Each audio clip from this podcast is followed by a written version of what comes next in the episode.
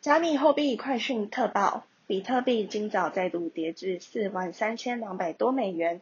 昨日比特币开盘是四万五千八百九十九美元，收盘价四万三千五百六十九美元。以太币昨日开盘价为三千七百九十四美元，收盘价为三千五百五十美元。BNB 开盘是五百零七美元，收盘来到四百七十五美元，为这两个月以来最低点。目前股价仍持续下跌中，而泰达币在这场波动中仍维持开盘为一美元，USDC 则有一点点的浮动，昨日开盘是一美元，但是收盘则跌至零点九九九八美元。爱达币开盘是一点三一美元，收盘是一点二四美元。最后的瑞波币开盘零点八二四七美元，最后收盘时来到零点七七四四美元。以上为 NFT 情报员梦梦为你带来一月六号加密货币快讯特报，我们下期再见。哎哎，说到 NFT 最热门的藏品，你们会想到什么呢？今天我们就来聊聊顶级的热门的 NFT。大家好，我是坦坦。大家好，我是绿绿。我想想哦，最热门的，我想应该是很有名的那个加密朋克吧？对，它好像是 NFT 的元老级的始祖项目。我记得一开始好像是二零一七年，他开始启动这个专案，然后就是因为他全部的作品都是使用二十四乘二十四八 bit 的像素图。我看到很多的作品好像几乎都是用像素图的模式呈现 NFT 耶。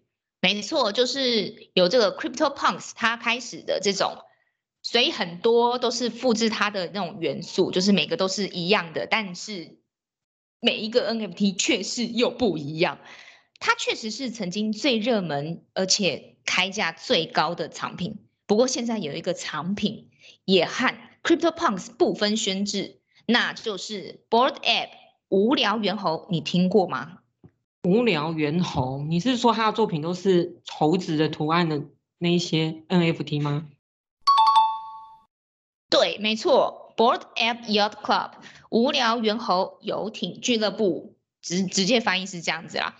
他在几天前的地板价首次超过 CryptoPunks 这个 NFT 的始祖喽，目前应该是以六十五点九以太币左右的价格。啊六十五点九以太币，那算一算台币不是快要七百七百万吗？没错。天哪，你说那一只猴子最便宜的也要花到快七百万，那这样这个价格还会有人买吗？哎呀，真的就是将近七百万台币，而且它还是去年四月才推出的 NFT 专案，短短不到一年就能和 CryptoPunks 相提并论诶。你会不会很想知道这些猿猴到底有什么魅力？可以让人想要超过七百多的这个台币，然后一直去入手。当然想知道啊！如果我有七百多万台币，我应该不会拿这个钱去买这些猴子。不过还是因为有可能是因为买这些猴子都是一些很大咖的明星吗？哎，Bingo，没错，你说对了，其中一项。其实无聊猿一开始确实是乏人问津的 NFT。就没什么没什么热度，他们的团队应该也没有想过有一天无聊猿游艇俱乐部会有今天这样的成就吧？那是什么原因让他们开始爆红，然后变成今天这样的价格呢？好，经由我研究后发现，哦、原来是有个收藏家叫做 Prank Pranksy，他有一天一口气就直接购入了两百五十只无聊猿。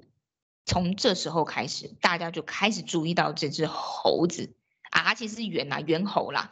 而且 Pranksy 不是只有，不是只是一个普通的收藏家，他在 NFT 圈子里面算是小有名气哦，被称为 NFT 巨鲸，是鲸鱼哦，那只很庞大的鲸鱼，说会喷水的那个鲸鱼，对，就是会喷水，对，最大哺乳类那个，哦、是是是，就等于他手上有很多超乎我们想象数量的 NFT。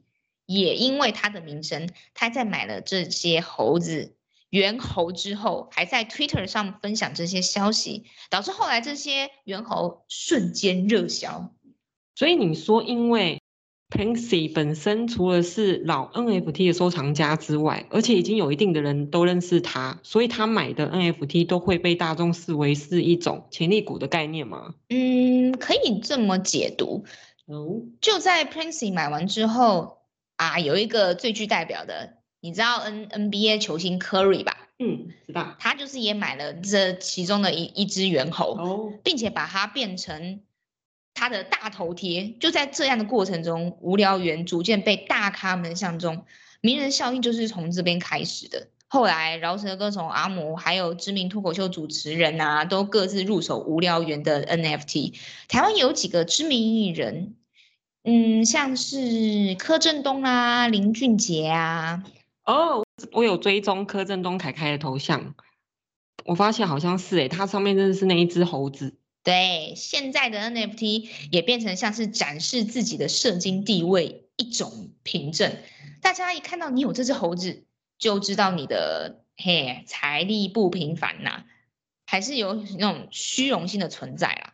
而且现在大家都是利用这个社群媒体，还有那些猿猴的头像也，也也是让大家印象深刻。社群的推波助澜，无疑是成功的推动这些无聊猿的崛起。哦，所以听你这么一说，所以名人效应会是无聊猿它暴风崛起的主要原因吗？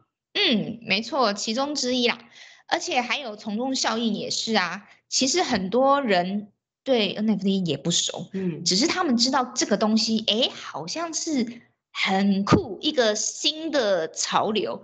他们也想要和大家一样拥有这些酷的东西，你知道，人人多就是往那个地方去。对，就像是你你你你你看到经过一家店，看到很多人在排队，你是不是就会好奇说他排队到底在买什么？会啊，一定跟。对，你就会不知不觉跟在排队的人潮里面，是，这就是这种效应啊。哦，原来如此，那我好像可以稍微理解为什么他突然会这么红。嗯，所以除了有名人的加持之外。大多数的人也抱持想要入手这些酷酷的东西为出发点，对吗？当然，最重要还是要有满满的资金。你的口袋啦，你口袋要有。对，我的荷包要满满。不过我之前好像有看到他们是不是有开过什么派对？去年的新闻，对吗？对，他们去年在纽约办的 App Fest 里面就是提供沉浸式的画廊的体验，还有呃万圣节的。变装 party 啊，甚至还有游艇趴的一些体验，然后最主要的，你参加的门票就是要拥有一个无聊猿猴的 NFT，哦，要有那个门票，然后才可以进去参加那个派对。所以它这个就真的像是俱乐部的概念。是的，正因为透过这些活动，让无聊猿不再只是一张，就是。平面的猿猴图片、嗯、也是强化它，同时也是自己呃代表社经地位嘛，嗯、这样还是让人那么的趋之若鹜哦。不过它的价格对我来说是天价，我真的买不起。真的，没错。对无聊猿，我们真的只能远观，好像不能亵玩。对，没错。不过至少也是能够理解买这些无聊猿的藏家，他们到底想要就是需求是什么？嗯、虽然它现在的价格真是高的价，人刚才讲地板价就是六五点九的一泰米，但还是有很多超级有钱把这个无聊猿当做是可以发展投资的项目之一啦。目前最贵的猿猴。像是无聊猿的变种啊，最近也卖出了一只哦，高达一亿多的台币的天价，哦、哇塞！你是说他最新的另外一个账号叫那个突变猿那一个？对对，延伸的，哦、你看是不是相关的？相关的很最近才出的，我看我知道好像才四四个月前才出的。没错，哇塞！而且像它的高知名度也是有很多山寨版的仿冒，哦、所以是，没错。